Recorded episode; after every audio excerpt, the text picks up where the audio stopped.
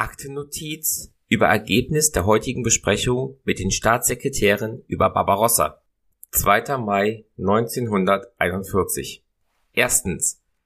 Der Krieg ist nur weiterzuführen, wenn die gesamte Wehrmacht im dritten Kriegsjahr aus Russland ernährt wird.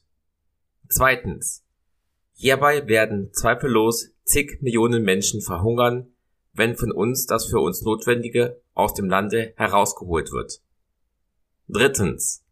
Am wichtigsten ist die Bergung und Abtransport von Ölsaaten, Ölkuchen, dann erst Getreide. Das vorhandene Fett und Fleisch wird voraussichtlich die Truppe verbrauchen. Viertens. Die Beschäftigung in der Industrie darf nur auf den Mangelgebieten wieder aufgenommen werden. Zum Beispiel die Werke für Verkehrsmittel, die Werke für allgemeine Versorgungsanlagen in Klammern Eisen, die Werke für Textilien von Rüstungsbetrieben nur solche, bei denen in Deutschland Engpässe bestehen.